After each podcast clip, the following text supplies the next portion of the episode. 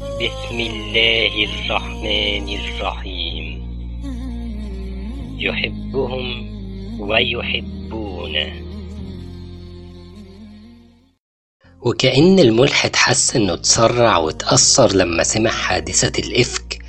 وزي ما يكون ندم لما اعترف إنها دليل على صدق الرسول عليه الصلاة والسلام فبسرعة غير الموضوع وقال بس بيقولوا إن القرآن مقتبس من التوراة والإنجيل طب مش لما بس يكونوا التلاتة متفقين الأول في العقيدة نبقى نقول اقتباس أنا اللي أعرفه إن الاقتباس حاجة من اتنين يا إما اللي اقتبس بياخد الفكرة زي ما هي وساعتها بيبقى سهل أوي إثبات الاقتباس ده عليه يا إما بياخد الفكرة ويصيغها بأسلوبه يقولها يعني بكلامه وبرضه ساعتها بيتعرف إنه اقتبس الفكرة فأني فكرة بقى اللي القرآن اقتبسها إن اليهود شعب الله المختار ولا إن النبي عيسى عليه السلام إله وابن إله وحاشا لله أن يكون أني فكرة فيهم ده القرآن خالف العقيدتين اختلاف تام فبدل شعب الله المختار نزل القرآن يقول إن أكرمكم عند الله أتقاكم وبدأ العقيدة الثالوث والأب والابن والروح القدس نزل القرآن يقول قل هو الله أحد الله الصمد لم يلد ولم يولد ولم يكن له كفوا أحد وبعدها دخل القرآن في مواجهة مباشرة مع أهل الكتاب فقال لهم يا أهل الكتاب لا تغلوا في دينكم يعني لا تتجاوزوا الحد ولا تقولوا على الله إلا الحق إنما المسيح عيسى بن مريم رسول الله يبقى دي أول حاجة المسيح في الإسلام رسول الله قولا واحدا وبقيت الآية إيه؟ وكلمته ألقاها إلى مريم يعني كلمة كن اللي بيها حملت ستنا مريم بعيسى عليه السلام وروح منه يعني النفخة اللي سيدنا جبريل عليه السلام نفخها فبها كان عيسى عليه السلام ثم يحسم القرآن الأمر تماما فيقول فآمنوا بالله ورسله ولا تقولوا ثلاثة انتهوا خيرا لكم إنما الله إله واحد سبحانه أن يكون له ولد اقتباس إيه بقى اللي بعد المواجهة دي كلها فدي حاجة والدليل التاني اللي لا يقل أهمية على إن القرآن مستحيل يكون اقتبس من التوراة والإنجيل هو هذا الكم الهائل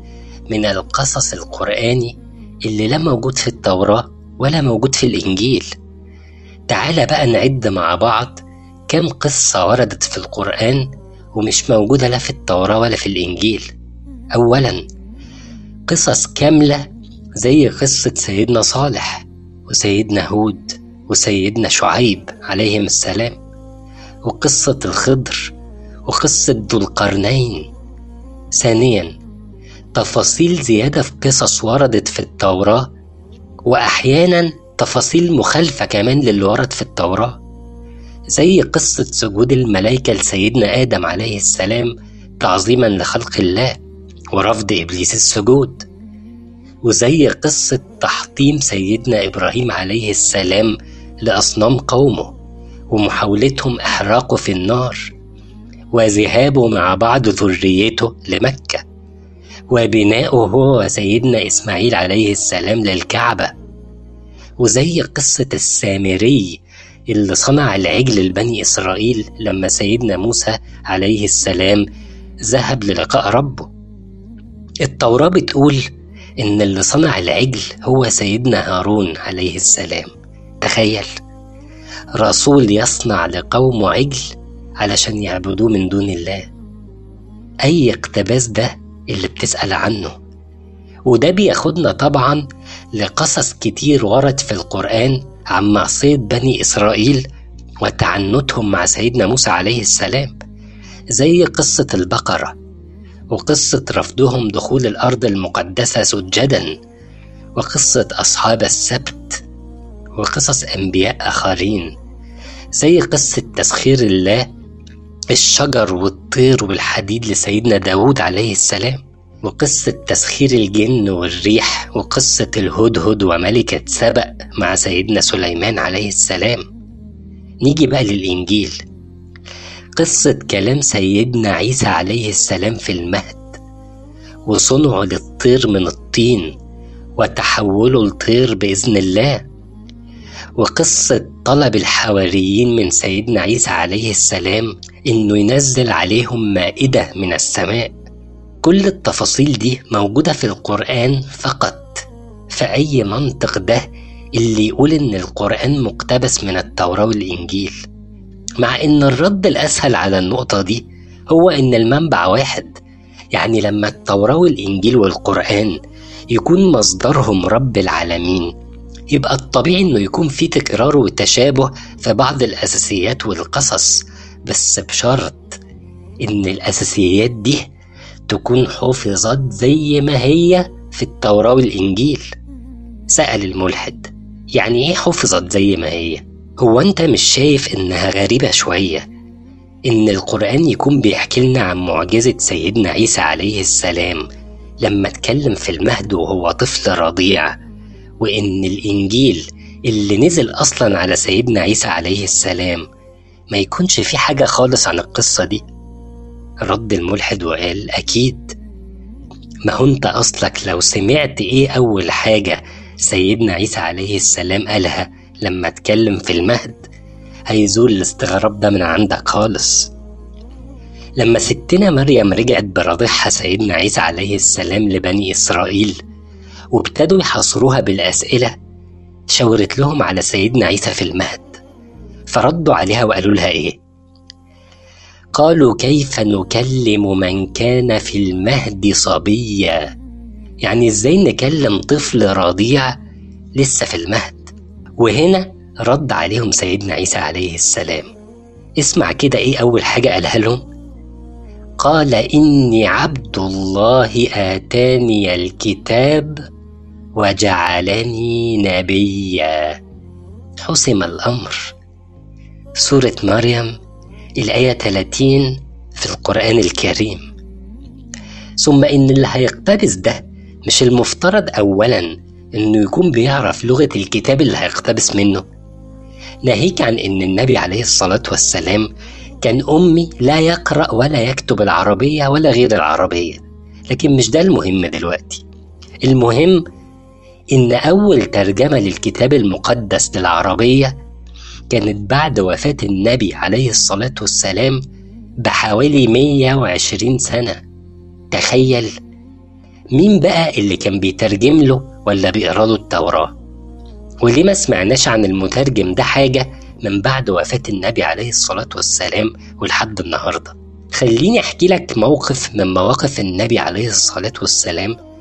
واشرح لي انت ازاي ممكن يحصل اقتباس من اي كتاب في موقف زي ده سيدنا عبد الله بن مسعود رضي الله عنه وارضاه بيروي بينما انا امشي مع النبي صلى الله عليه وسلم في حرث يعني وسط زرع او نخل وهو متكئ على عسيب يعني بيسند على عصايا من جريد النخل اذ مر بنثر من اليهود عدوا على مجموعه من اليهود قاعدين فقال بعضهم لبعض سيدنا عبد الله بن مسعود سمع اليهود دول قاعدين بيتكلموا مع بعض فشوية منهم قالوا سألوه عن الروح يعني احرجوه واسألوه عن الروح علشان ما يعرفش يرد فأصحابه يشكوا فيه وفي نبوته فقالوا ما رابكم إليه فمجموعة تانية من اليهود قالوا لهم ليه تسألوه لا يستقبلكم بشيء تكرهونه لحسن يرد عليكم برد يضايقكم أو يحرجكم فقالوا سلوه أصروا إنهم يسألوه فقام إليه بعضهم فسأله عن الروح قال سيدنا عبد الله بن مسعود بيقول فأسكت النبي صلى الله عليه وسلم فلم يرد عليه شيئا سكت النبي عليه الصلاة والسلام وما ردش على اللي سأله بأي حاجة فعلمت أنه يوحى إليه فعرف سيدنا عبد الله بن مسعود رضي الله عنه وأرضاه إن الرسول عليه الصلاة والسلام بيوحى إليه قال فقمت مكاني فقام سيدنا عبد الله بن مسعود لحد ما ينتهي النبي عليه الصلاة والسلام من نزول الوحي فلما نزل الوحي قال صلى الله عليه وسلم ويسألونك عن الروح قل الروح من أمر ربي وما أوتيتم من العلم إلا قليلا يعني الروح أمر رباني لا يعلمه إلا الله سبحانه وتعالى والعقل البشري يعجز عن استيعاب حقيقة الروح والحديث في البخاري ومسلم فده وحي نزل على الرسول عليه الصلاة والسلام في لحظتها علشان يرد على اليهود اللي بيشاع إن القرآن مقتبس من كتابهم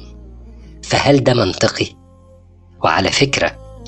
سؤال الروح ده أغلب الظن إنه اتسأل للنبي عليه الصلاة والسلام أكتر من مرة مرة لوحده كده زي القصة دي ومرة وسط أسئلة تانية فواضح إن إجابته كانت مهمة أوي عند اليهود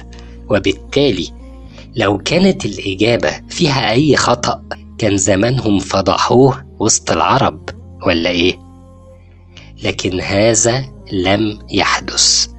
فاللهم لك الحمد على نعمة الإسلام وكفى بها نعمة